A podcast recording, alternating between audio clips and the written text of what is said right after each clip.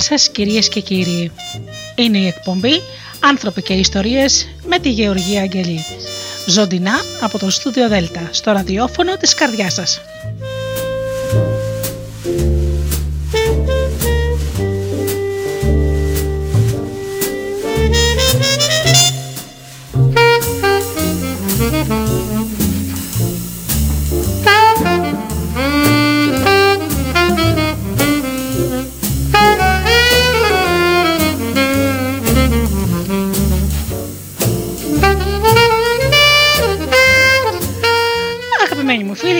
Μαζί σήμερα Παρασκευή βράδυ όπως κάθε Παρασκευή και σήμερα έχουμε θέμα μας το φόβο, πώς να ξεπεράσεις τους φόβους σου.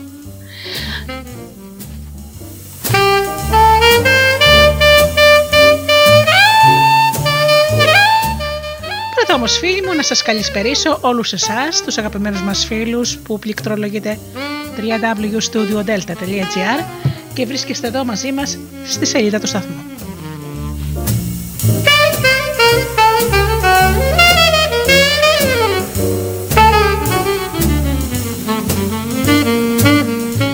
Καλησπέριζω και τους φίλους που μας ακούν από τις μουσικές συχνότητες στις οποίες φιλοξενούμαστε όπως είναι το Live24.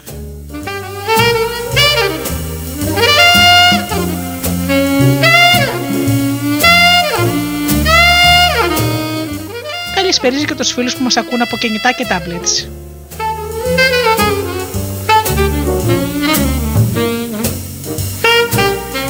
Φυσικά την καλησπέρα μου στους φίλους μου και συνεργάτες, τον Τζίμι, την Αφροδίτη και την Ωρα.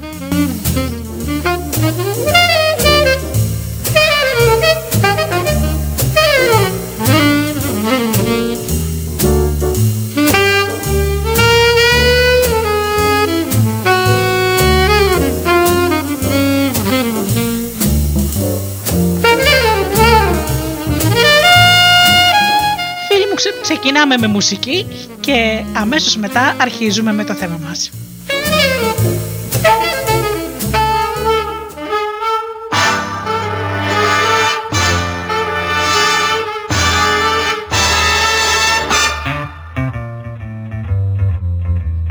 You had a plenty money 1922 You let other women make a fool of you Why don't you do right some other men do. Get out of here and get me some money too. You're sitting down wondering what it's all about. You ain't got no money, they will put you out. Why don't you do right like some other men do? Get out of here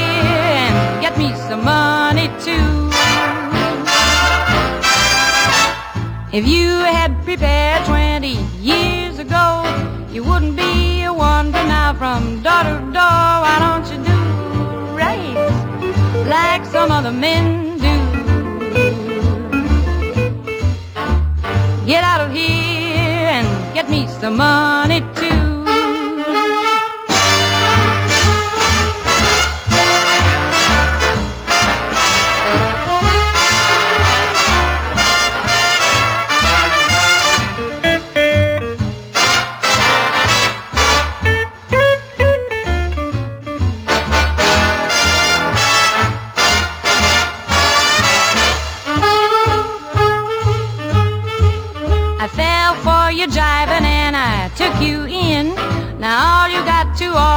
Me's a drink of gin. Why don't you do right like some other men do? Get out of here and get me some money too. Why don't you do right like some other men do?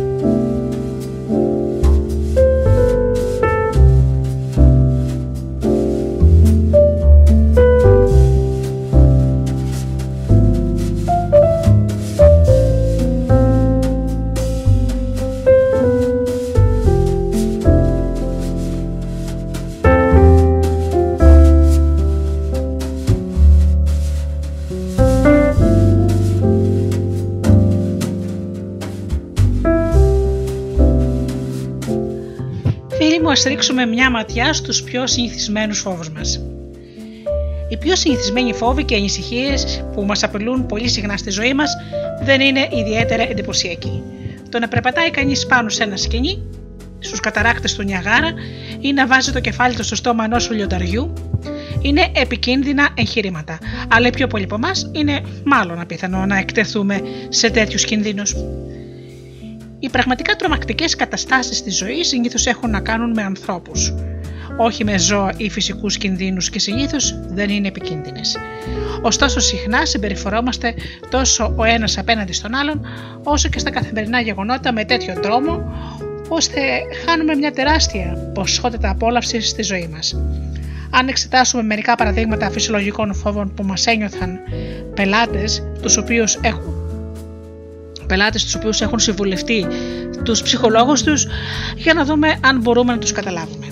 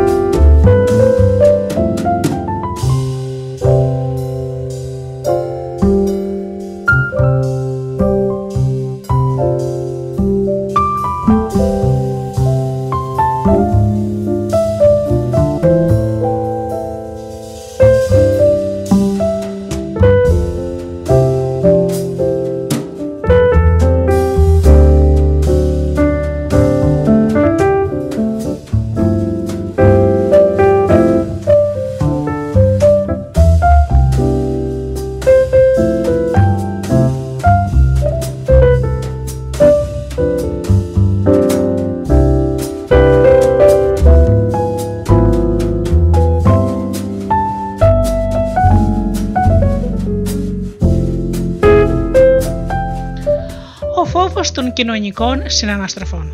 Ένας από τους πιο συνηθισμένους φόβους των ανθρώπων είναι ο φόβος της κοινωνικής ζωής.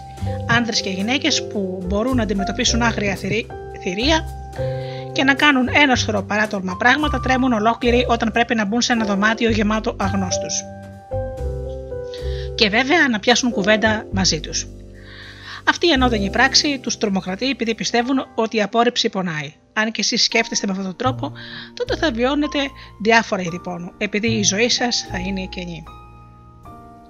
Ο Τζίμι ήταν ένας τέτοιος άνθρωπος. Ήταν διαζευμένος και δυσκολευόταν να βρει καινούριες φιλενάδες. Έφτασε σε τέτοια απόγνωση ώστε αποπεράθηκε αρκετές φορές να αυτοκτονήσει. Τελικά ζήτησε βοήθεια από τον ψυχολόγο του για να καταλάβει γιατί δεν κατάφερε να δημιουργήσει φιλίες. Φαίνεται πως όταν ήταν 12 χρονών, οι συμμαθητές του τον κορόιδευαν ενώ χόρευε σε κάποια εκδήλωση του σχολείου του. Από τότε φοβόταν να σηκωθεί και να ανεβεί στην πίστα. Χορεύει μόνο όταν έχει πιει αρκετά ποτά. Ακόμη και τότε ρωτάει την τάμα του αν χορεύει υπερβολικά σφιγμένα ή επιμένει πως δεν είναι καλός στο χορό και τη ρωτάει αν συμφωνεί. Ο φόβος της απόρριψης ήταν τόσο ισχυρός μέσα του, ώστε προσέγγιζε μονάχα κοπέλες, τις οποίες θεωρούσε άσχημες. Σκεφτόταν πως δεν υπήρχε περίπτωση να τον απορρίψουν, μια που δεν είχαν και πολλές επιλογές και πιθανώς να χαίρονταν που τράβηξαν την προσοχή του. Δεν του πέρασε ποτέ από το μυαλό πως ο λόγος που αποτύχανε στο παιχνίδι των κοινωνικών συναναστροφών ήταν απλώς επειδή θεωρούσε τον εαυτό του ένα ενεπιθύμητο άτομο με το οποίο κανείς δεν ήθελε να κάνει παρέα. Από τη στιγμή που είχε μια τέτοια αρνητική ιδέα για τον εαυτό του, ήταν πολύ δύσκολο να τον δουν οι άλλοι με διαφορετικό τρόπο. Αν δώσετε στους ανθρώπους την εντύπωση πως δεν αξίζει τον κόπο να σας μιλήσουν, εκείνοι διαισθάνονται τη συστολή σας και έχουν την τάση να σας αφήνουν ήσυχους.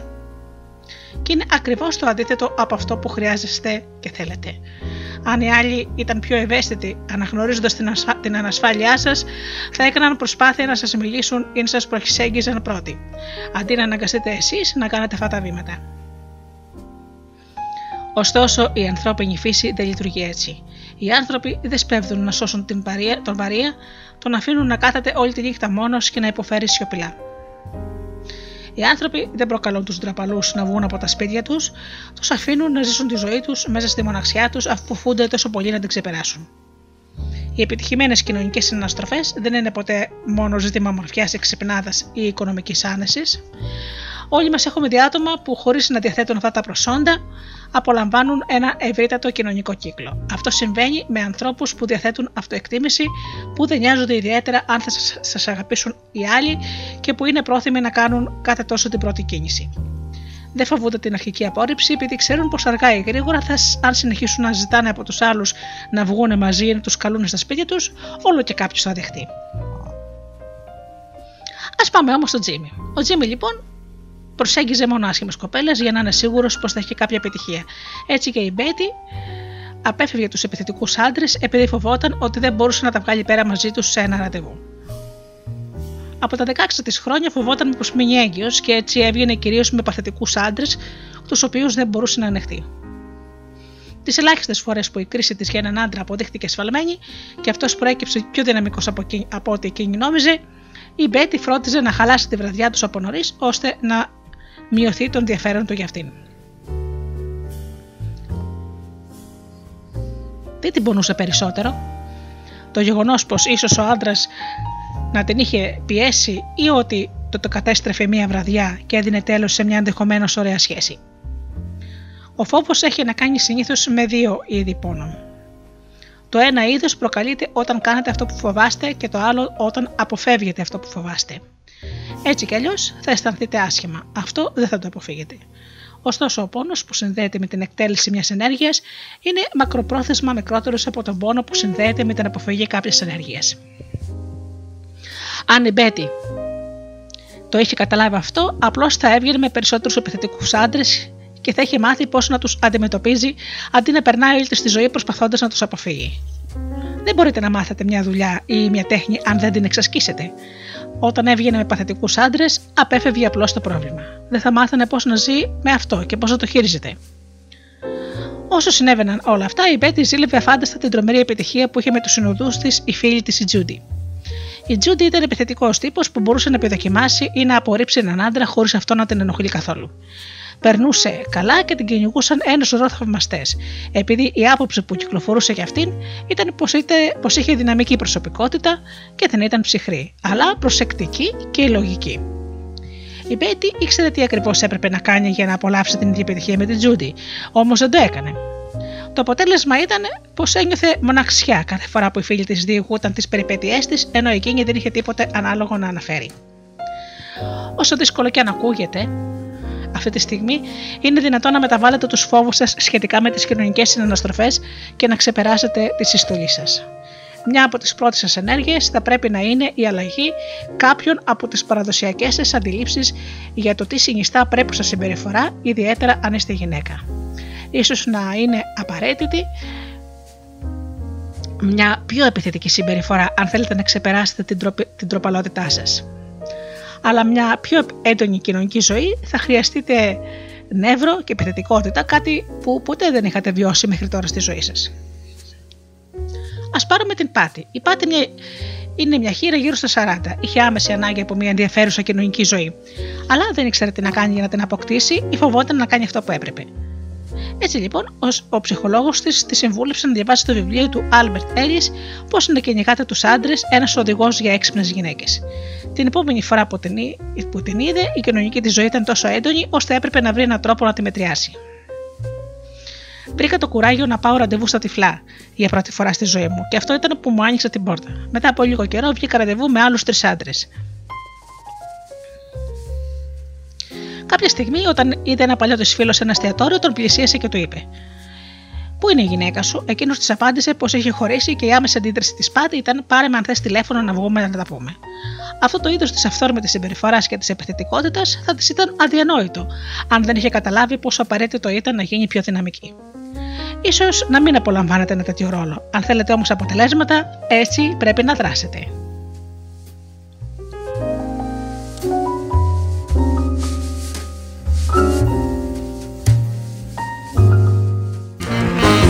wash out 44 pairs of socks and have them hanging on the line.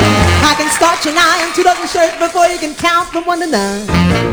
I can scoop up a great big dipper full of blood from the dripping skin. Throw it in a skillet, go out and do my shopping and be back with those notes in my pants cause I'm a woman. W-O-M-A-N.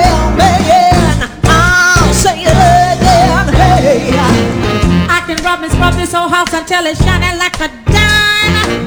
Be the baby grease a and powder my face at the same time. Get all dressed up, go out and swing till 4 a.m. and then lay down at 5, jump up at 6 and start it up again. I am on my mind. W-O-M-A-N. Uh-huh. I say it again. If you come to me sickly, you know I'm gonna make you well. If you come to me hit up, you know I'm gonna break the spell. You come to me hungry, well I'm gonna be full of grits. But if it's love and you're lacking, I'll kiss you and give you that shiver and a bit. Cause I'm a woman, a W-O-M-A-N. I'll say it again. Oh, I'm a woman, W-O-M-A-N.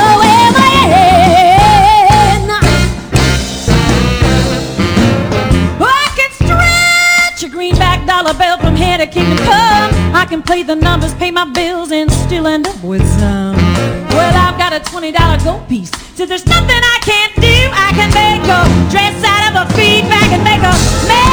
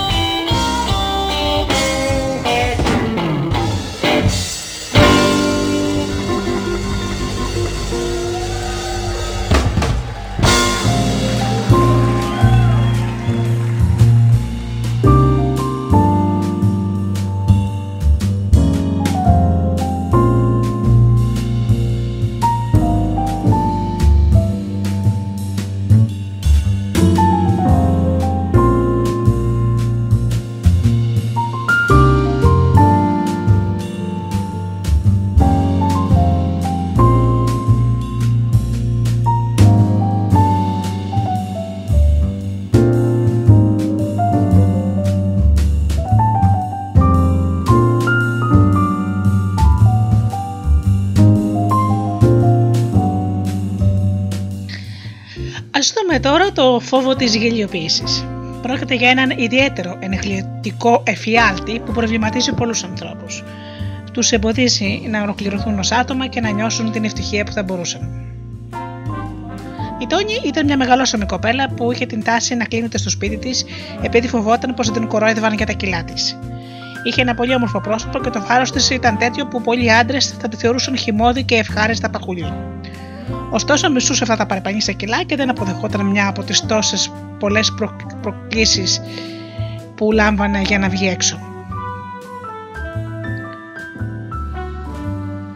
Η ψυχολόγος της συμβούλεψε να βγαίνει έξω παρόλο που ήταν πιο παχιά από όσο θα ήθελε, επειδή μπορεί έτσι να αισθανόταν κάπως καλύτερα.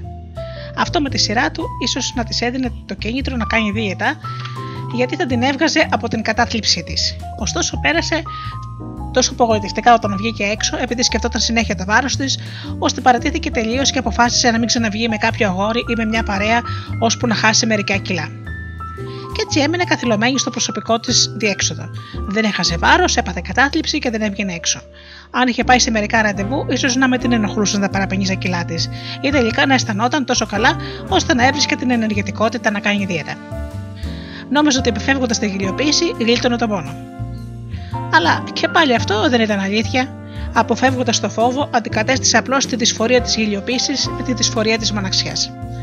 Ποιο θα ήταν ευκολότερο να ανεχθεί, τη μοναξιά ή τη γελιοποίηση; Εγώ πιστεύω πως αυτή η κοπέλα από την πρώτη στιγμή δεν θα την κορόιδευε κανείς. Όμως, ακόμα και αν την κορόιδευαν, θα της ήταν πολύ πιο εύκολο να ανεχτεί κάποια σχόλια για το βάρος της και να μάθει να τα αποκρούει γελώντας παρά να είναι δυστυχισμένη καθημερινά επί έξι ολόκληρους μήνες ζώντας κλεισμένη στη μοναξιά του σπιτιού της.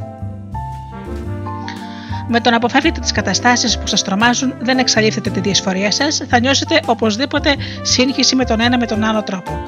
Υπάρχει δυσφορία στην αλλαγή και δυσφορία όταν δεν γίνεται καμιά αλλαγή. Ωστόσο, η δυσφορία που συνδέεται με την αλλαγή της συμπεριφοράς σας ή με το ξεπέρισμα των φόβων σας κάποτε τελειώνει. Ενώ η ενόχληση που αισθάνεστε όταν δεν αντιμετωπίζετε τους φόβους σας μπορεί να συνεχιστεί ώσπου να πεθάνετε.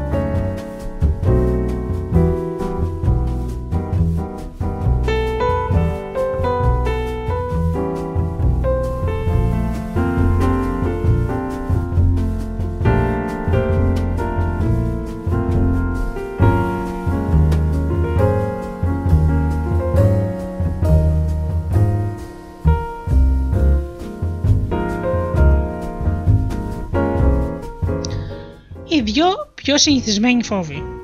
Αν σας ρωτούσαν τι φοβούνται οι πιο πολλοί άνθρωποι, τι θα λέγατε, θα ήταν κάποια από τα ακόλουθα: τα αεροπλάνα, το θάνατο, τις αρρώστιες, την ανεργία, τον πόλεμο, τη σωματική τιμωρία. Εγώ κάτι τέτοιο θα φανταζόμουν. Τόσο όμως από τις δικές μου παρατηρήσεις, όσο και από εκείνες πολλών άλλων ανθρώπων που ασχολούνται με την ψυχοθεραπεία, αποδεικνύεται πως δεν είναι αυτή η μεγαλύτερη φόβη που νιώθουν οι άνθρωποι. Οι πιο συνηθισμένοι φόβοι είναι ο φόβος της απόρριψης και ο φόβος της αποτυχίας. Εκατομμύρια άνθρωποι νιώθουν αυτούς τους φόβους έστω και για περιορισμένο χρονικό διάστημα και πάρα πολλοί από αυτούς νιώθουν διαρκώς αυτούς τους φόβους. Ο φόβος της απόρριψης είναι ίσως ο πιο διαδεδομένος από το φόβο της αποτυχίας, αλλά συνδέονται στενά μεταξύ τους. Οι άνθρωποι πολύ συχνά φοβούνται να αποτύχουν για τον απλούστατο λόγο πως σε μια τέτοια περίπτωση οι άλλοι θα τους απορρίψουν.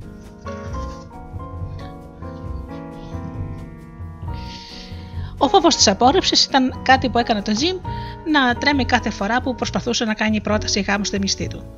Όποτε ετοιμαζόταν να της κάνει την ερώτηση, τον έπιανε νευρικότητα και φοβόταν τόσο πολύ μήπως το αρνηθεί, ώστε δεν έλεγε κουβέντα και γύριζε στο σπίτι του χωρίς να ξεστομίσει ούτε μια ρομαντική λέξη από τους λόγους που προετοίμαζε επιμήνυ προκειμένου να κάνει τη στιγμή πραγματικά ξέχαστη. Όταν όμως βρήκε επιτέλους το κουράγιο, έπειτα από κάμποσου μήνες αναμονής, έχασε την αυτοκυριαρχία του και ξεφούρνησε. Λοιπόν, θα παντρευτούμε ή όχι, Άλλη μια περίπτωση ήταν η Λουίζη. Τη έτυχε αυτό που συμβαίνει όταν φοβάστε να πληγώνεσετε τα συναισθήματα κάποιου. Η Πατ, η πιο παλιά της, η πιο παλιά της φιλενάδα, είχε την καλοσύνη να της κρατάει συχνά το παιδί. Η Λουίζ καλούσε τόσο συχνά την Πατ να κάθεται με τον τρίχρονο γιο της, ώστε πριν καλά-καλά συνειδητοποιήσει τι συνέβαινε, η Πατ είχε αναλάβει το ρόλο της μητέρας με τον πιο τρομακτικό τρόπο. Όταν η Λουίζ ήθελε να φορέσει ο γιος της ένα συγκεκριμένο ρούχο ή να παίξει με κάποιο παιχνίδι ή με κάποια παιδιά, η Πατ έφερνε έντονες αντιρρήσεις, ώσπου η Λουίζ άρχισε να συνειδητοποιεί τι συνέβαινε. Τότε υπερασπίστηκε τα δικαιώματά της παρόλο που αυτό θα της κόστιζε τη φιλία της. Μα δεν έγινε κάτι τέτοιο, ώσπου η Πατ πρότεινε στην Λουίζ να υιοθετήσει το παιδί της. Τότε πια η μητέρα δεν ενδιαφέρθηκε πόσο θα πλήγωνε τη φίλη της. Της απαγόρευσε να ξαναδεί το παιδί και έδωσε τέρμα στη φίλια τους. Εκείνο όμως που έφταγε για το γεγονός ότι όλη η κατάσταση ξέφυγε τόσο δραστικά από τον έλεγχο ήταν ο αρχικός φόβος της Λουή να μην πληγώσει την Πατ.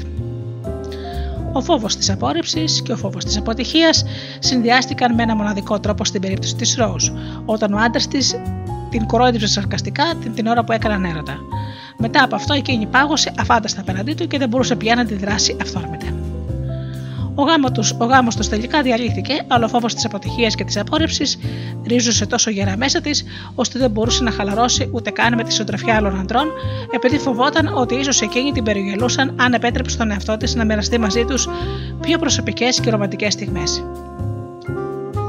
Παραξενευόταν και η ίδια που ήταν τόσο ψυχρή, μια και που λαχταρούσε να απευθύνει και να πλησιάσει κάποιους από τους άντρες που γνώριζε. Ωστόσο, μόνο όταν θυμήθηκε το περιστατικό με τον άντρα της, συνειδητοποίησε πόσο είχε πληγωθεί και πώς είχε επιτρέψει σε αυτή την ενόητη από μέρο του συμπεριφορά να την ταράξει για μια περίοδο σχεδόν 10 ετών. Μόλις το κατάλαβε ο φόβος της, υποχώρησε. Ο φόβος της απόρριψης μπορεί να αποδειχτεί τόσο ισχυρός, ώστε κάποιοι άνθρωποι είναι ικανοί να κάνουν σχεδόν τα πάντα για να τον αποφύγουν, καταθέτοντας ακόμα και τον αυτοσεβασμό τους. Η Σου ανήκε σε αυτή την κατηγορία. Παντρεύτηκε πολύ μικρή, ένα πολύ μεγαλύτερο σε ηλικία άντρα και έκαναν τρία παιδιά. Παρόλο που του έφεραν τον καφέ στο κρεβάτι και έπιασε δύο δουλειές για να το συντηρεί, εκείνος την εγκατέλειψε. Αυτό επηρέασε όλη τη ζωή. Παρά το γεγονός ότι ο πατέρας της αγνοούσε την αγνοούσε ολοκληρωτικά και εξυπηρετούσε τον άντρα της. Η Σου δεν μπόρεσε να υπερασπιστεί τον εαυτό της μπροστά του επειδή φοβόταν πως θα την απέριπτε. Για παράδειγμα, ο άντρας της μπορούσε να επισκέπτεται τον πατέρα της, εκείνη όμως όχι. Τελικά δεν της μιλούσε ούτε ο άντρας της ούτε ο πατέρας της, και τα τρία της παιδιά την αγνοούσαν γιατί τη θεωρούσαν ασήμαντη. Όλα αυτά συνέβαιναν μόνο και μόνο επειδή πίστευε πως θα για να εξασφαλίσει την αγάπη και την τρυφερότητα αυτών των ανθρώπων έπρεπε να κάνει ό,τι τη ζητούσαν. Όμως, όσο Όμως, όπως τόσο συχνά συμβαίνει σε τέτοιες περιπτώσεις, όσο περισσότερα κάνετε για ανθρώπους οι οποίοι είναι παράλογα απαιτητικοί, τόσο πιο ανυπόφοροι γίνονται και λιγότερο τελικά σας αγαπάνε.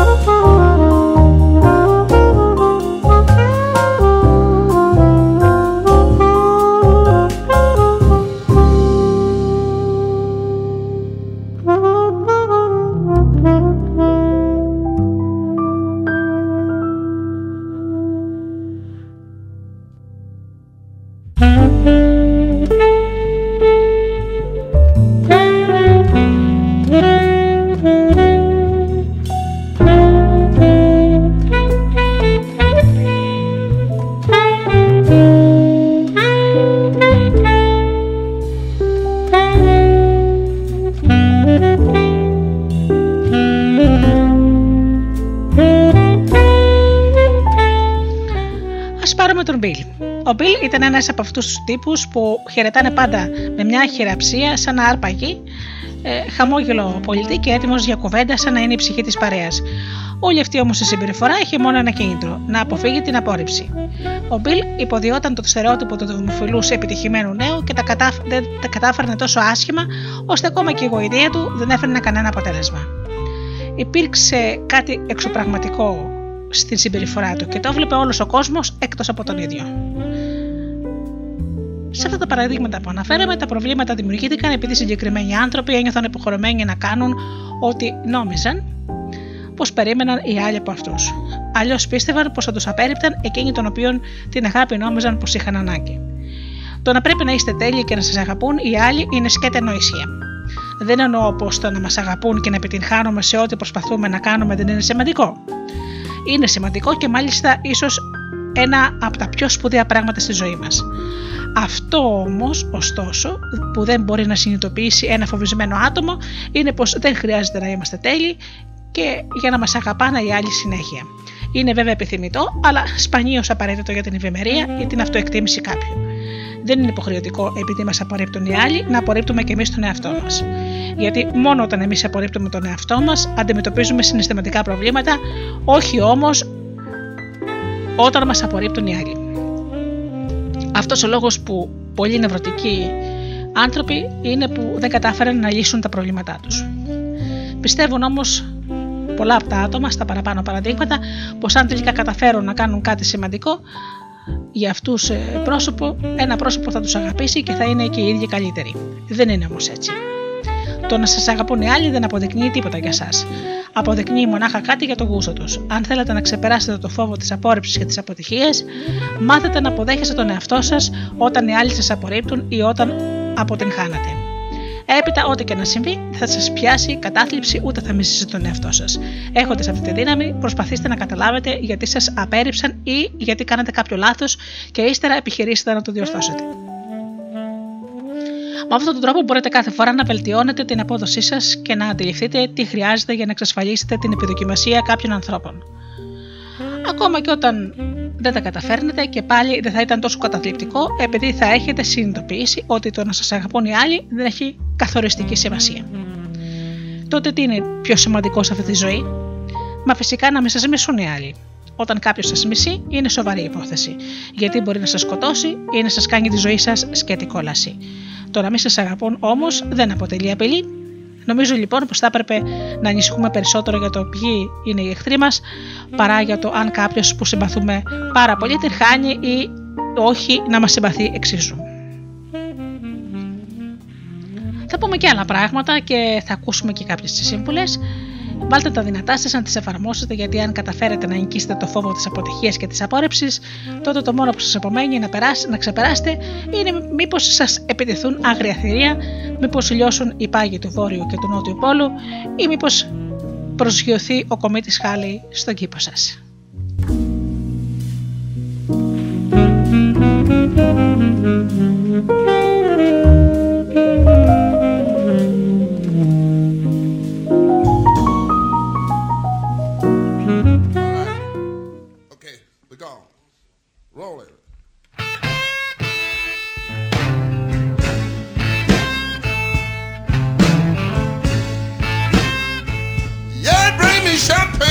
Bring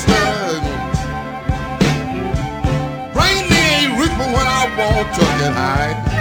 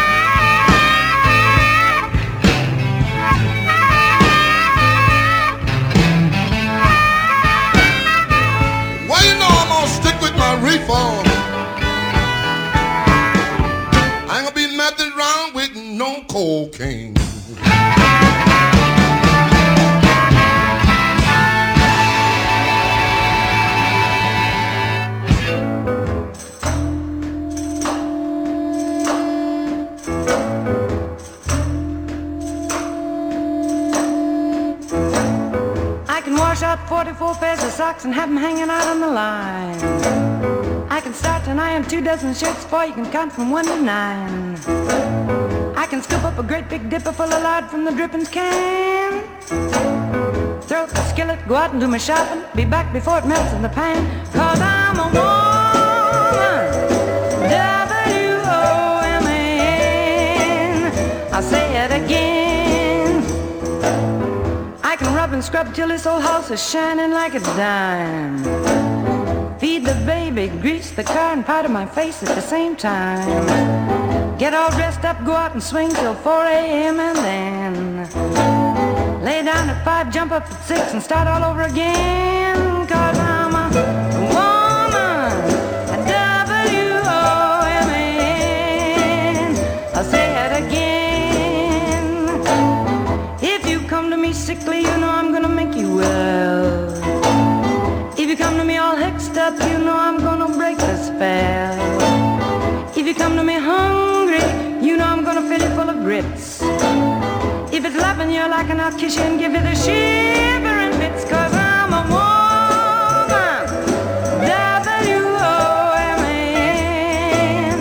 I'll say it again. I got a twenty dollar gold piece, says there ain't nothing I can do. I can make a dress out of a feed bag and I can make a man out of you, cause I'm a woman.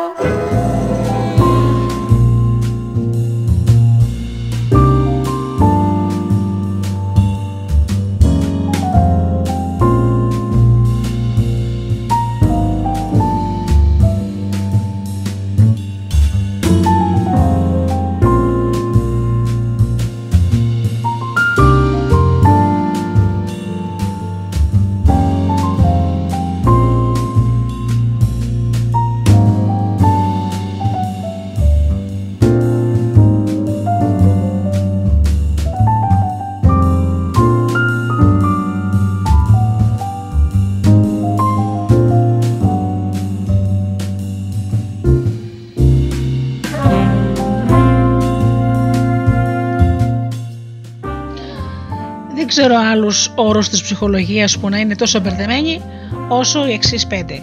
Φόβος, άγχος, φοβία, ανησυχία, νευρικότητα. Και είναι πραγματικά εκπληκτικό το γεγονός ότι οι ψυχολόγοι τους μπερδεύουν τόσο συχνά στα επαγγελματικά γραφτά τους και στις ομιλίες τους. Γι' αυτό λοιπόν, πρωτού προχωρήσουμε περισσότερο, πρέπει να κατανοήσουμε πλήρως σε τι διαφέρουν μεταξύ τους αυτοί οι όροι.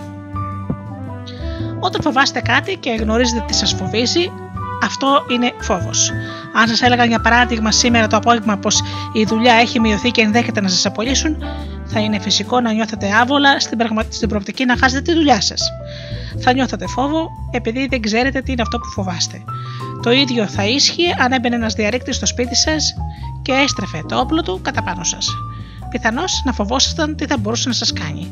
Θα νιώθετε φόβο γιατί θα ξέρετε τι είναι αυτό που σας φοβίζει. Μπορεί να φοβάστε το θάνατο, τα ύψη, το σανσέρ και ούτω καθεξής. Μπορεί ακόμα να φοβάστε και να φοβηθείτε. Όταν κάποιος ξέρει τι είναι αυτό που φοβάται, λέμε ότι βιώνει κάποιο φόβο ή διάφορους φόβους.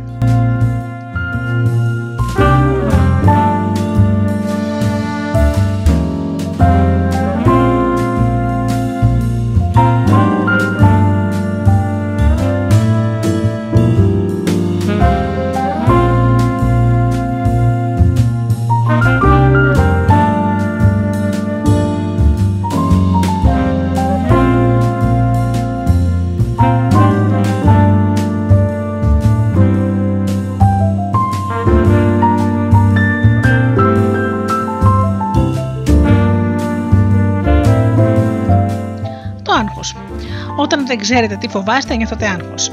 Υποθέστε πως κάποιο απόγευμα σας λένε πως η δουλειά στο μαγαζί σας έχει μειωθεί και πως θα πρέπει να απολυθούν κάποιοι υπάλληλοι. Λίγο αργότερα την ίδια μέρα νιώθετε μια ένταση. Δεν συνειδητοποιείτε όμως ότι σας την προκάλεσαν τα νέα που μάθατε νωρίτερα. Αυτό το συνέστημα το αποκαλούμε άγχος. Το άγχος είναι δυνατόν να λειτουργήσει σαν το φόβο. Με την έννοια ότι μπορεί κανείς να νιώθει άγχος για τα πάντα, ακόμα και για το ίδιο το άγχος. Μα να θυμάστε πάντα ότι το άγχος είναι μια ασυνείδητη κατάσταση, ποτέ συνειδητή. Η ψυχολογική βιβλιογραφία δεν συμφωνεί πάντα σε αυτό το θέμα και έτσι υπάρχει κάποια ελευθερία αν θελήσουμε να ορίσουμε το άγχος με τους δικούς μας όρους. Ωστόσο, επειδή έχει υπάρξει τόση σύγχυση για αυτό το ζήτημα στο παρελθόν, αισθάνομαι πως πρέπει να μπει κάποια τάξη. Έτσι λοιπόν, μπορούμε να ορίσουμε το φόβο συγκεκριμένα και μόνο σαν ένα αίσθημα απειλής από μια αιτία την οποία αντιλαμβάνεστε και το άγχος σαν ένα αίσθημα απειλής από μια αιτία την οποία δεν αντιλαμβάνεστε.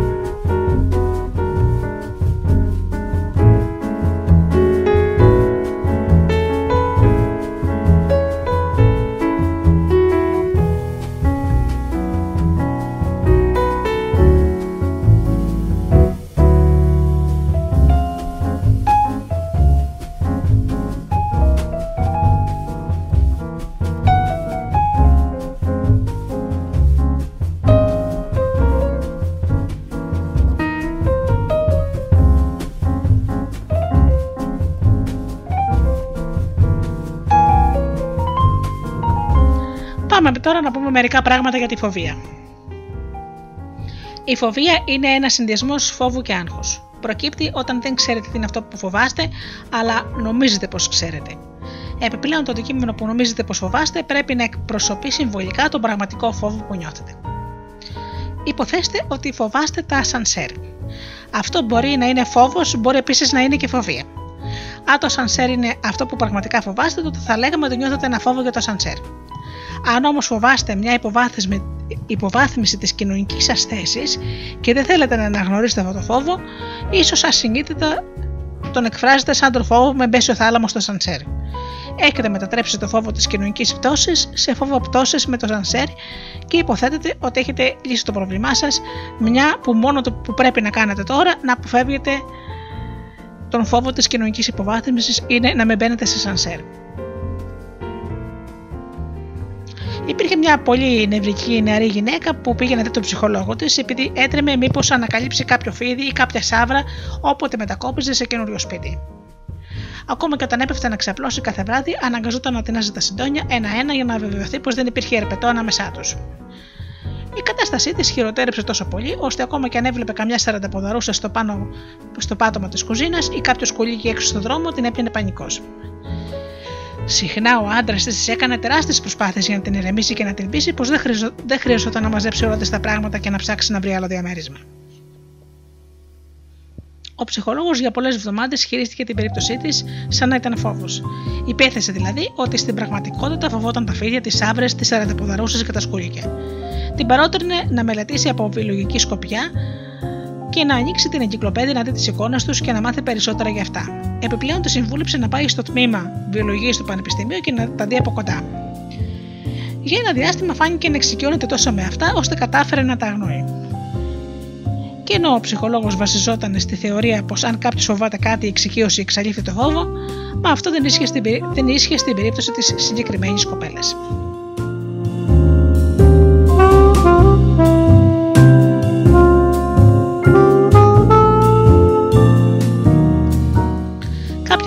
Πέρασε επιτέλους από το μυαλό η σκέψη ότι ίσως να μην είχε να κάνει με φόβο, αλλά με φοβία. Αυτό σήμαινε ότι το φίδι ή η σάμπρα εκπροσωπούσε κάτι άλλο, το οποίο έτρεμε η κοπέλα και έπρεπε να βρει τι ήταν αυτό και να την κάνει να το καταλάβει. Όταν ερεύνησε το παρελθόν της, ανακάλυψε ότι την είχε παρενοχλήσει σεξουαλικά ο ξαδερφός της που κοιμόταν συχνά στο σπίτι της όταν ήταν μικρή και τα βράδια χωνόταν στο δωμάτιό της και τη χάιδευε με το ζόρι. Φυσικά εκείνη ένιωθε τρομερές ενοχές γι' αυτό, αλλά επειδή οι γονείς της έσπευδαν πάντα να, τον, να την κατακρίνουν, δεν τολμούσε να το ομολογήσει. Ήταν σίγουρη πως θα την κατηγορούσαν ότι η ίδια προκάλεσε τον ξαδερφό της. Για πολλά χρόνια έκρυβε μέσα της αυτή την ένοχη γνώση. Όταν παντρεύτηκε, οι σεξουαλικές της δραστηριότητες αφέπιασαν το συνέστημα της ενοχής, το οποίο μετέφερε σε αυτά τα έντομα με συμβολική μορφή. Μόνο όταν κατάφερε να κομμεντιάσει με την για την τροπή και τις ενοχές, που έκρυβε από τον εαυτό της σχετικά με αυτές τις παιδικές εμπειρίες, ξεπέρασε το φόβο της και η φοβία της σιγά σιγά εξαλείφθηκε. Τότε πια μπορούσε να πέφτει για ύπνο χωρίς να ελέγχει τα σεντόνια και δεν έριχνε δεύτερη ματιά στη σχολή και στον δρόμο. Είναι σημαντικό να κάνουμε αυτό το διαχωρισμό επειδή η βιβλιογραφία λέει πως οποιοδήποτε νιώθει ένα παράξενο ή παράλογο φόβο, στην πραγματικότητα έχει φοβία. Αυτό δεν είναι λογικό. Γιατί ποιος μπορεί να κρίνει ποιος φόβος είναι παράξενος. Υπάρχουν άνθρωποι που φοβούνται το σανσέρ, επειδή ξέρουν από μηχανολογία και συνειδητοποιούν ότι δεν είναι απίθανο σε οποιοδήποτε σανσέρ να παρουσιαστεί κάποια βλάβη που να προκαλέσει την πτώση του. Αυτό δεν αποτελεί απαραίτητα φοβία. Μπορεί κάποιος να φοβάται τα σανσέρ μόνο και μόνο επειδή είναι επικίνδυνα. Με την ίδια λογική, ίσως φοβάστε τα ύψη, γιατί υπάρχει πιθανότητα να πέσετε και να χτυπήσετε. Αυτό είναι φόβος. Μπορεί όμως να φοβάστε τα ύψη επειδή συμβολίζουν την επιτυχία και στην άτομο που φοβάται να πετύχει. Αυτό είναι φοβία. Αν κάποιος φοβάται τους επτάμενους δίσκους και είναι πολύ παράξενος φόβος αυτός, αυτό δεν αποτελεί κατά ανάγκη φοβία, όσο παράξενο και αν το θεωρούν οι άλλοι. Αν οι επτάμενοι δίσκοι δεν αντιπροσωπεύουν τίποτα για αυτόν που τους φοβάται, εκτός από επτάμενους δίσκους, πρόκειται για φόβο. Αν όμως φοβόταν τους επτάμενους δίσκους επειδή συμβολικά εκπροσωπούν τη θεία του, που κάποτε την έκαπ, τον έκαψε και, τις, και όταν τη έπεσε από τα χέρια το φλιτζάνι, τότε αυτό σημαίνει ότι είναι φοβία.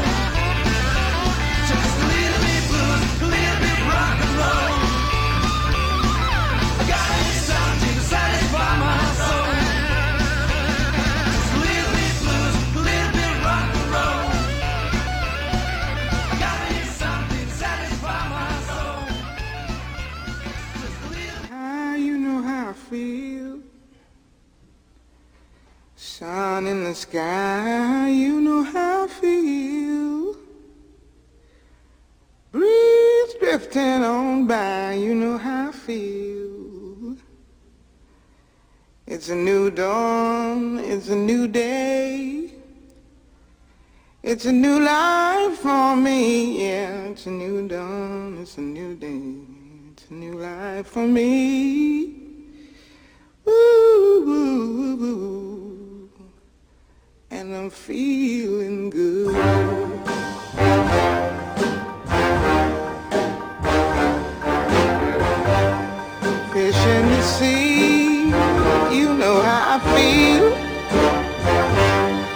River running free, you know how I feel. Blossom on the tree, you know how I feel. It's a new dawn, it's a new day, it's a new life for me, and I'm feeling good.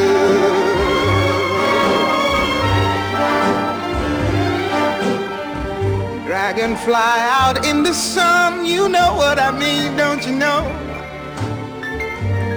Butterflies all having fun, you know what I mean. Sleep in peace when day is done, that's what I mean.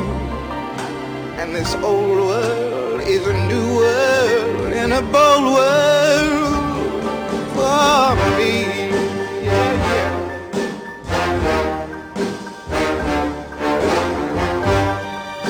Stars, when you shine, you know how I feel. Scent of the pine, you know how I feel. Oh, freedom is mine, and I know how I feel. It's a new dawn, it's a new day, it's a new life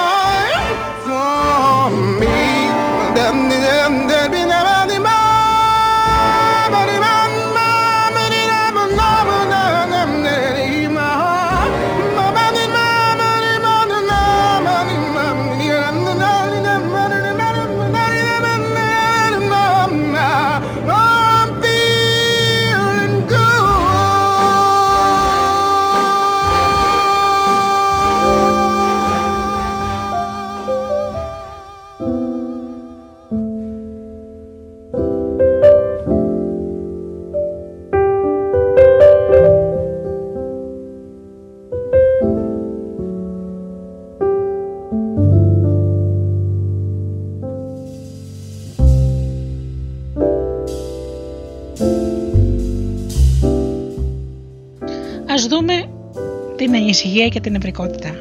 Η ανησυχία και η νευρικότητα είναι ιδιαίτερα είδη φόβου με την έννοια ότι έχουν μεγάλη διάρκεια και σπάνια καταλαγιάζουν.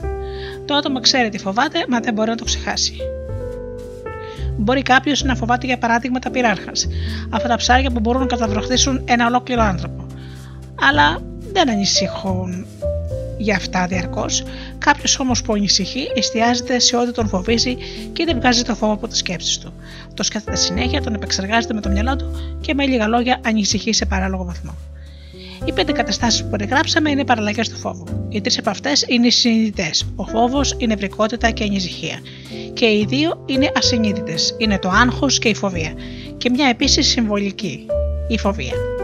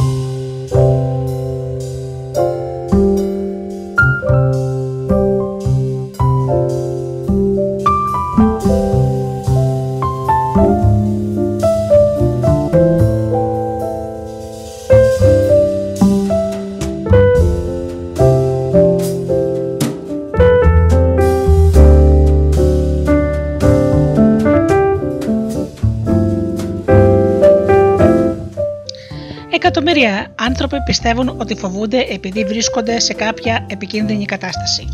Θα έλεγαν για παράδειγμα ότι όταν ανεβαίνουν στο αεροπλάνο αυτό τους κάνει να φοβούνται.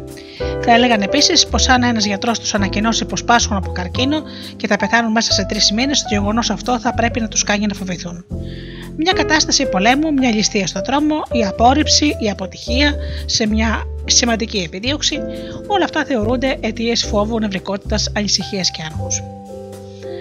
Μέχρι πρόσφατα οι ψυχολόγοι συμφωνούσαν ότι ο φόβος προκαλείται άμεσα από παράγματα που μας συμβαίνουν. Τώρα όμως έχουμε διαπιστώσει ότι αυτή δεν είναι η πλήρης διαδικασία στην ανάπτυξη του φόβου. Ένας άλλος παράγοντας που εμπλέκεται άμεσα είναι ο τρόπος που σκεφτόμαστε αυτά τα γεγονότα και οι επάκολουθε αντιδράσεις μας. Α υποθέσουμε πως κάποιο πρωί το αφαντικό λέει στον Τόμ τον εργάτη: Τόμ, έχεις αργήσει αρκετές φορές αυτό το μήνα. Πρόσεχε. Αυτό το σχόλιο θα μπορούσε να προκαλέσει ποικίλες ψυχικές αντιδράσεις στον Τόμ, που όλες θα είχαν δημιουργηθεί αποκλειστικά από τον ίδιο, όχι όμως από ό,τι του είπε το αφαντικό του ή από το ό,τι θα μπορούσε να κάνει. Αν ο Τόμ επρόκειτο να ταραχτεί εξαιτίας αυτής της παρατήρησης, η διαδικασία θα ήταν περίπου η εξής. Πρώτον, θα μεγαλοποιούσε την κατάσταση λέγοντας στον εαυτό του πως η παρατήρηση που του έγινε ήταν φρικτή απέσια και τρομερά σοβαρή. Με άλλα λόγια, θα έφερνε την καταστροφή από τα λόγια του αφεντικού του και από το ότι θα, τι θα μπορούσε να συμβεί ως αποτέλεσμα της στάσης του αφεντικού του. Αυτό λέγεται φέρνω την καταστροφή και για να γίνει ο Τόμ θα έπρεπε να κάνει σκέψεις όπως «Αχ Θεέ μου, φαίνεται πως θα έχω μπελάδες και αυτό είναι απέσιο» ή θα μπορούσε να πει: Νομίζω πως θα χάσω τη δουλειά μου και αυτό θα είναι το τέλος του κόσμου. Ή να σκεφτεί: Το αφεντικό μου με απορρίπτει και δεν το αντέχω. Προσέξτε στα τρία παραπάνω παραδείγματα πως υπάρχουν δύο δηλώσεις σε κάθε μια από τις προτάσεις. Μπορούμε να συμφωνήσουμε απόλυτα με το πρώτο μέρος της κάθε πρότασης, δηλαδή το ότι ο Τόμ μπορεί να έχει μπελάδες, ότι μπορεί να χάσει τη δουλειά του και ότι το αφεντικό του μπορεί να τον απορρίπτει.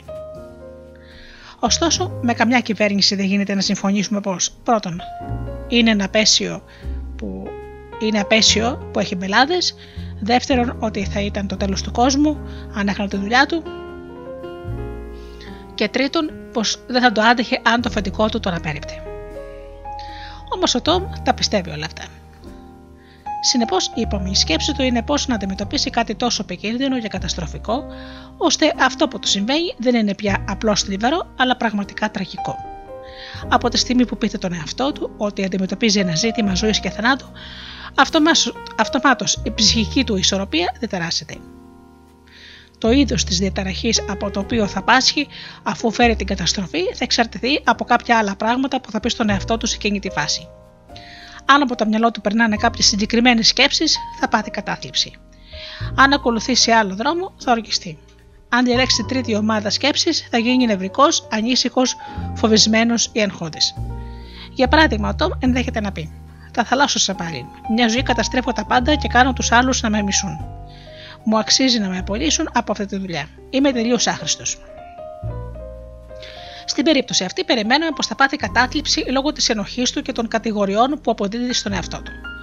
Από την άλλη μεριά, το μπορεί να έλεγε: Ποιος νομίζω ότι είναι και με επικρίνει επειδή άργησα μερικά λεπτά; Δουλεύω διπλά από τον οποιοδήποτε άλλον; Εδώ μέσα και έτσι δεν θα έπρεπε να παραπονιέται.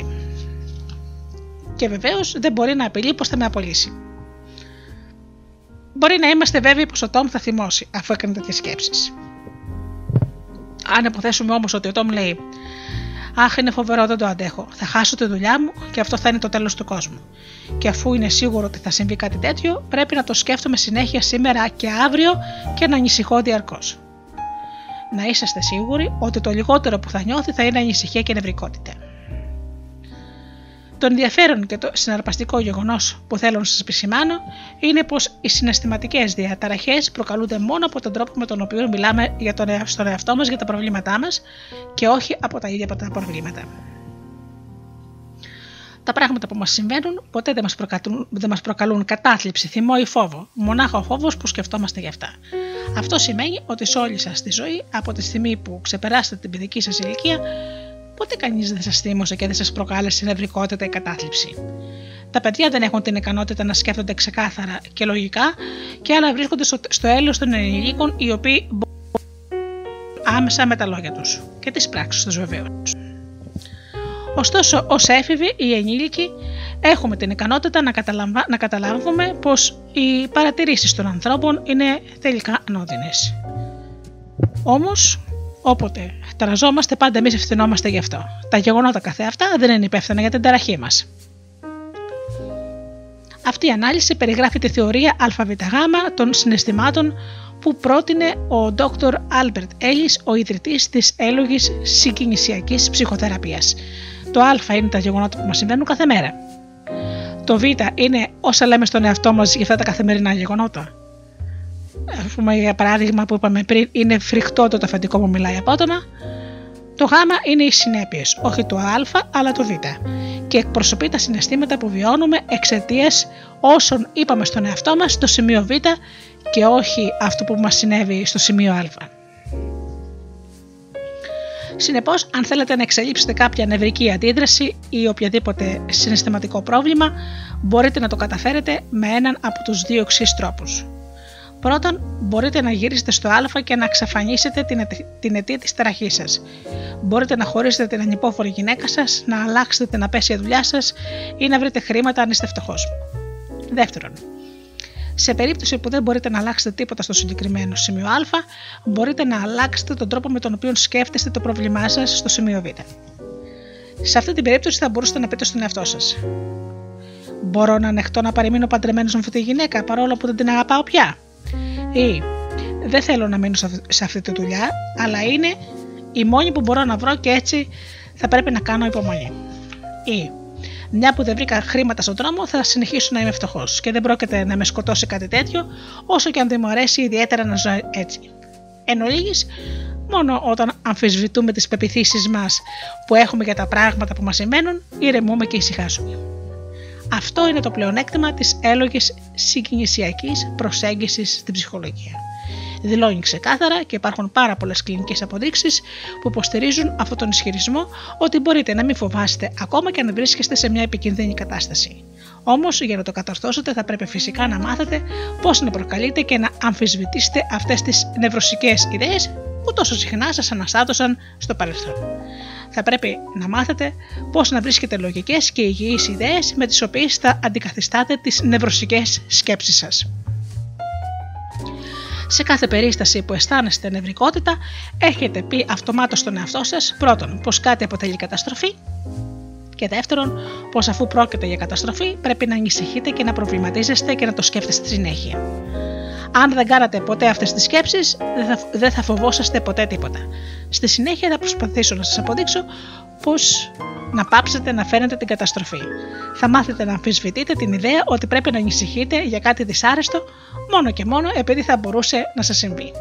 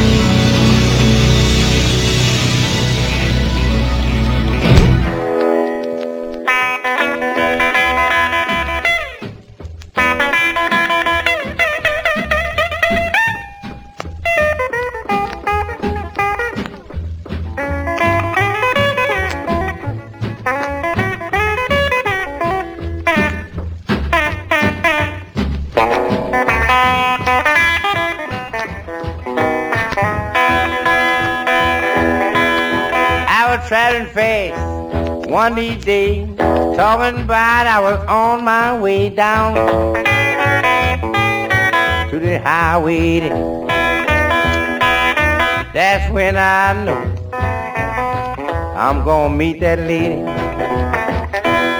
I'm gonna take my girl, have some fun. If my money don't spend, I can shoot my gun going.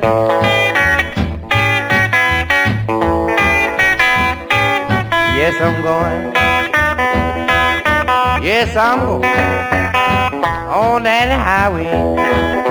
Now look here, folks.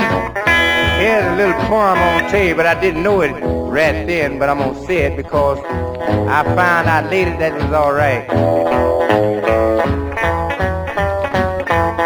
Yes, come on in there where we can get it good.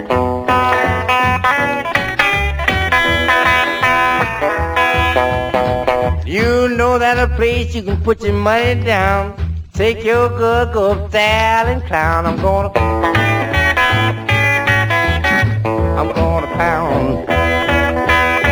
I'm gonna clown with the people. God knows I'm gonna break them. I don't know why I didn't know that place was there, but I just.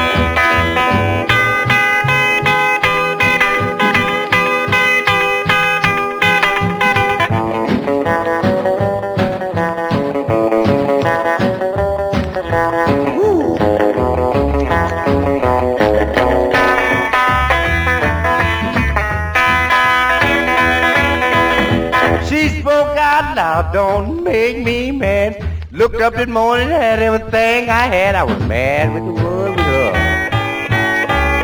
I was mad with the world.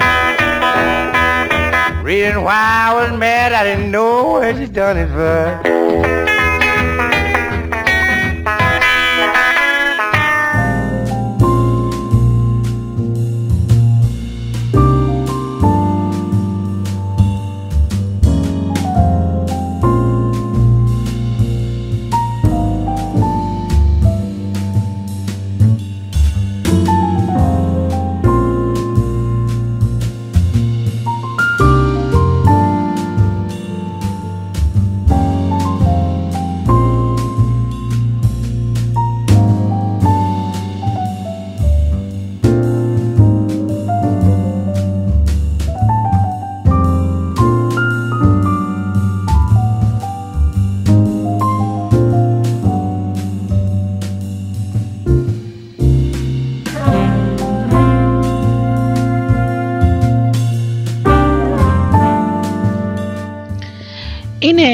Προφανές ότι μπορεί κάποιος να φοβάται τα πάντα.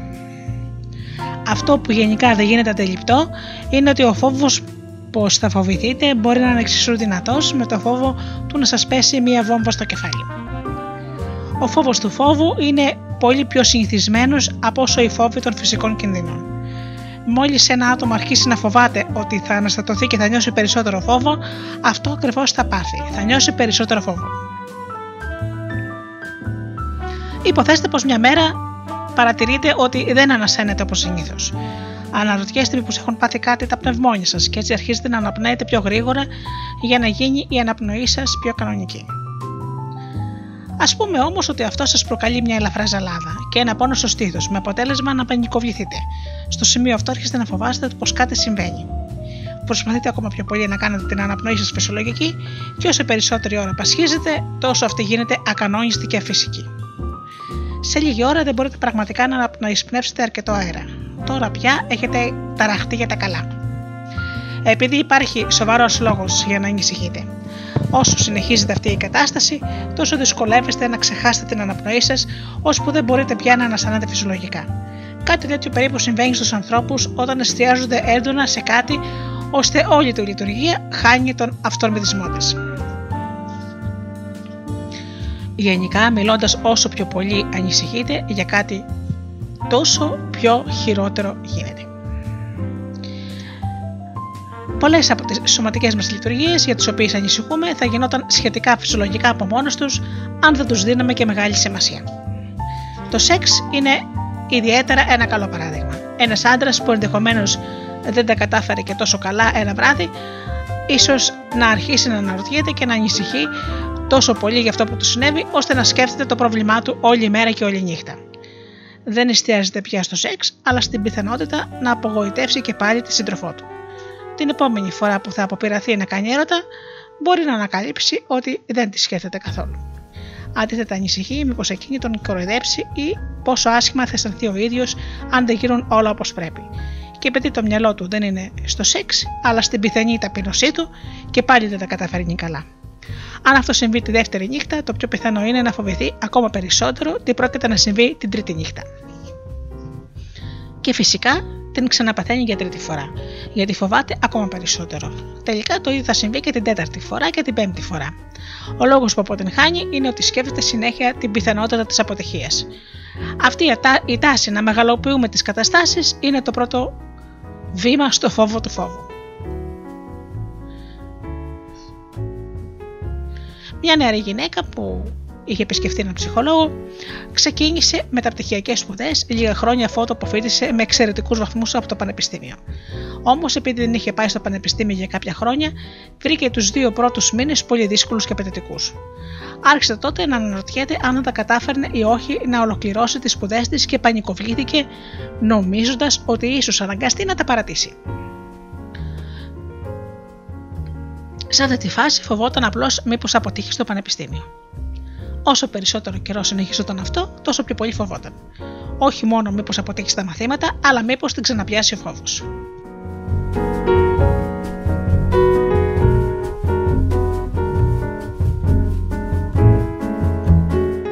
Ο φόβος της για την ευρικότητά της την ενοχλούσε ακόμα περισσότερο από το φόβο της αποτυχίας. Όταν πια ήρθε να συμβουλευτεί τον ψυχολόγο, φοβόταν περισσότερο μήπω χάσει τον έλεγχο του εαυτού της παρά μήπως δεν ολοκληρώσει το μεταπτυχιακό της. Αυτή είναι μια πολύ συχνά η πορεία που οδηγεί και ακολουθεί ο φόβος. Οι άνθρωποι ξεκινούν νιώθοντας φόβο για ένα γεγονός και καθώς φοβούνται, παρατηρούν πως το ίδιο το συνέστημα του φόβου είναι αρκετά δυσάρεστο. Τότε σταματάνε να φοβούνται το αρχικό συμβάν και φοβούνται μήπως φοβηθούν. Έπειτα ανησυχούν για την ανησυχία τους ή αγχώνονται μήπως αγχωθούν.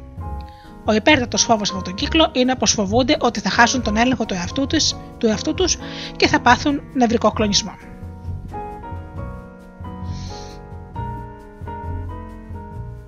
Μια γλυκιά ηλικιωμένη γυναίκα που κάποτε ήταν πελάτησα ψυχολόγου ένιωθε τόσο σίγουρη πως θα τρελαθεί ώστε απέκτησε τη συνήθεια να βάζει τα μαχαίρια της κουζίνας στα σιρτάρια αφού τα χρησιμοποιούσε. Αυτή η συνήθεια συνεχιζόταν για μια περίοδο 20 χρονών. Αρχικά πριν από πολλά χρόνια είχε φοβηθεί ότι μπορεί να πέθανε στη γέννα. Το παιδί της γεννήθηκε μια χαρά και ήταν υγιές, αλλά εκείνη δεν ξέχασε το φόβο του θανάτου που είχε βιώσει. Φοβόταν μήπως αυτός ο φόβος επιστρέψει και επειδή το σκεφτόταν συχνά, αγχώθηκε, αλλά δεν ήξερε τι ήταν αυτό που φοβόταν. Της εξήγησε λοιπόν ο ψυχολόγος πως φοβόταν μήπως νιώσει αγωνία, πως αν δεν ανησυχούσε συνέχεια γι' αυτό, ίσως και να ηρεμούσε. Μα πώς μπορώ να ηρεμήσω, γιατρέ; Είναι φρικτό το αίσθημα που με κυριεύει. Δεν αντέχω τη σκέψη να περάσω άλλη κρίση άγχους. Και γιατί όχι; 20 χρόνια παθαίνετε κρίση άγχους και δεν τρελαθήκατε ακόμα. Γιατί να τρελαθείτε στην επόμενη κρίση; Θα μπορούσε να τυχεί όμως κάποια φορά, έτσι δεν είναι; Μάλλον απίθανο μου φαίνεται. Λέτε πως είχατε από ένα έως τρία τέτοια επεισόδια καθημερινά τα τελευταία 20 χρόνια. Αν τα υπολογίσουμε χοντρικά, ας πούμε μια κρίση άγχους την ημέρα επί 20 χρόνια, αυτό μας κάνει 7.300 κρίσεις άγχους. Αφού λοιπόν δεν τρελαθήκατε και δεν σφάξετε την οικογένειά σας με αυτά τα μαχαίρια, ύστερα από 7.300 κρίσεις, γιατί νομίζετε πως θα το κάνατε την επόμενη φορά που θα σας πιάσει, αποκλείεται να δεχτώ πως είστε ένας πραγματικά κακός και επικίνδυνος άνθρωπος. Αντίθετα, νομίζω πως το μόνο πράγμα που θα συμβεί όταν πάθετε την επόμενη αντίδραση φόβου θα είναι ότι απλώς θα σας πιάσει η νευρικότητα, θα αρχίσετε να τρέμετε και αυτό είναι όλο. Ποτέ μέσα σε αυτά τα 20 χρόνια δεν έγινε κάτι σοβαρό. Τι σας κάνει να πιστεύετε πως η επόμενη κρίση άγχου θα είναι διαφορετική; Μα αυτές οι κρίσεις δεν οδηγούν κάποια στιγμή στην τρέλα, ρώτησε με χείλη που έτρεμαν. Όχι, το να φοβάστε και να, το, το να φοβάστε και το να είστε ψυχοσικοί είναι δύο τελείως διαφορετικά πράγματα. Δεν έχουμε βρει ενδείξεις ότι οι άνθρωποι που παθαίνουν επανελειμμένε κρίσεις άγχους σαν τις δικές σας, κάποια στιγμή χάνουν τα λογικά τους. Αντίθετα, μάλιστα, περιμένουν πολύ φυσιολογικοί άνθρωποι. Δηλαδή, γιατρέ, θέλετε να πείτε πως ότι αν δεν δώσω σημασία σε αυτό που μου συμβαίνει, δεν θα το πάθω; Ναι, Όμως δεν είναι και τόσο εύκολο. Αυτό που θέλω να πω είναι ότι αν δεν το θεωρήσετε σοβαρό ζήτημα, οι κρίσεις άγχου θα γίνονται όλο ένα πιο σύντομες και λιγότερο συχνές. Δεν θα χειροτερεύουν. Κάποια στιγμή θα διαπιστώσετε ότι δεν θα σας ξανασυμβούν. Δεν σας φαίνεται λογικό. Στο κάτω-κάτω, αν δεν ανησυχείτε για το και κάτι, γιατί να σας πιάσει άγχος; Ευτυχώς αυτή η γυναίκα κατάλαβε τι της έλεγε ο ψυχολόγος και κατόρθωσε να δίνει όλο και λιγότερη σημασία στις κρίσεις άγχους, ώσπου μπόρεσε τελικά να πει στον εαυτό της πως αυτό το δυσάρεστο συνέστημα που την κυρίευσε δεν ήταν παρά ένα νούμερο. 7.301 και αν δεν, ήταν, δεν, και αν δεν προβληματιζόταν ιδιαίτερα γι' αυτό θα τι παίρνουσε. Το κλειδί για να αντιμετωπίσετε τις αντιδράσεις στο φόβο είναι απλώς να μην τις αντιμετωπίζετε καθόλου. Όσο περισσότερο αντιδράτε σε αυτά τα πράγματα, τόσο χειρότερο έβουν. Δεν έχει καμιά διαφορά τι είδους φόβος την χάνει να σας πιάνει. Δεν υπάρχει κανένας απολύτως λόγος να χάνουμε την ψυχραιμία μας. Σε τελική ανάλυση, το άγχος για αυτό το επεισόδιο θα διαρκέσει κάποιο χρόνο και ύστερα θα σταματήσει όπως σταμάτησε χιλιάδες φορές πριν. Άρα την επόμενη φορά που θα σας πιάσει κάποια κρίση άγχους, κοιτάξτε τι ώρα λέει το ρολόι σας.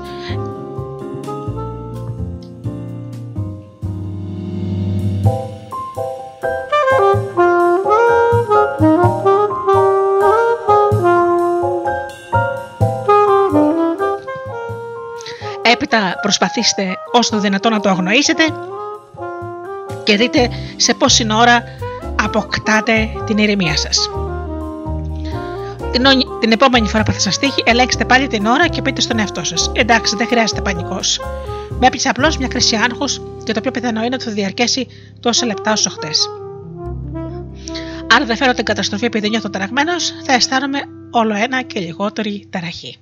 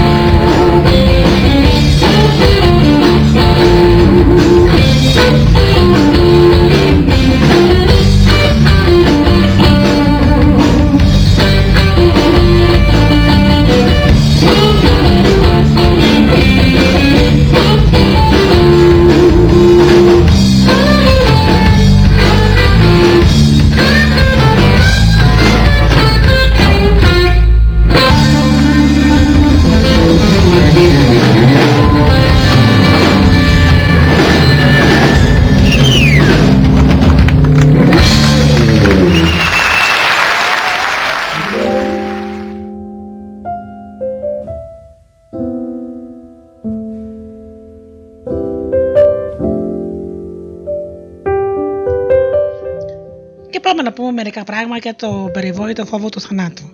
Συνηθίζεται πολλοί άνθρωποι να υποθέτουν ότι ο θάνατος είναι τουλάχιστον ένα από τα πράγματα που πρέπει να φοβόμαστε. Υποστηρίζουμε όμως ότι ο φόβος του θανάτου δεν διαφέρει από τους άλλους φόβους. Τα πράγματα που φοβόμαστε είναι συνήθως πολύ δυσάρεστα και ο θάνατος δεν φαίνεται να είναι πιο δυσάρεστος από πολλούς άλλους κινδύνους. Μια φορά μια συμπαθητική- συμπαθητική και έξυπνη γυναίκα επισκέφτηκε τον ψυχολόγο λέγοντάς του ότι το οροσκόπιό της έδειχνε πως θα πέθαινε κάποια συγκεκριμένη μέρα. Αυτό υποτίθεται δικαιολογούσε τα αισθήματα πανικού της.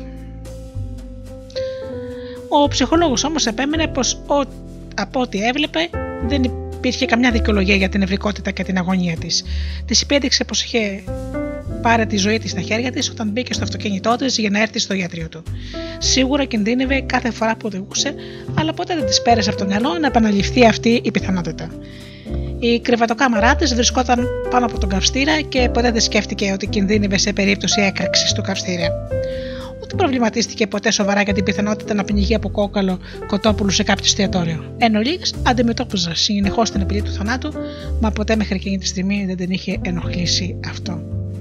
Έτσι λοιπόν, γιατρεύτηκε από αυτόν τον φόβο, από το φόβο και φυσικά ε, την απέτρεψε να φοβάται αυτή την περίεργη ε, πρόβλεψη του αστρολόγου ότι θα πεθάνει κάποια συγκεκριμένη ημερομηνία.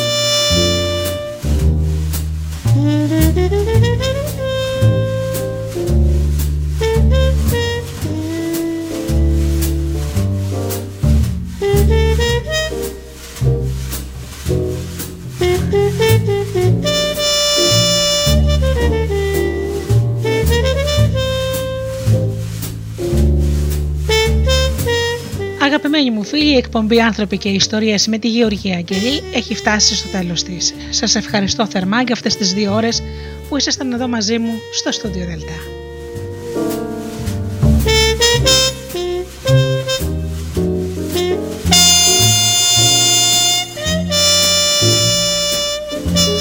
Ανανεώνω το ραντεβού μας για την επόμενη Παρασκευή στις 8 όπως πάντα. Έως τότε φίλοι μου, εύχομαι να είσαστε καλά, να περνάτε καλά και αγαπήστε τον άνθρωπο που βλέπετε κάθε μέρα στον καθρέφτη. Καλό σας βράδυ.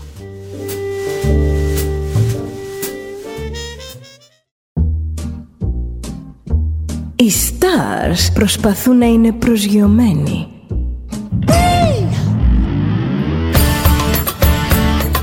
Ένα star είναι συνέχεια στον αέρα. Συνέχεια στον αέρα. Στο Δέλτα ζεις μαζί του.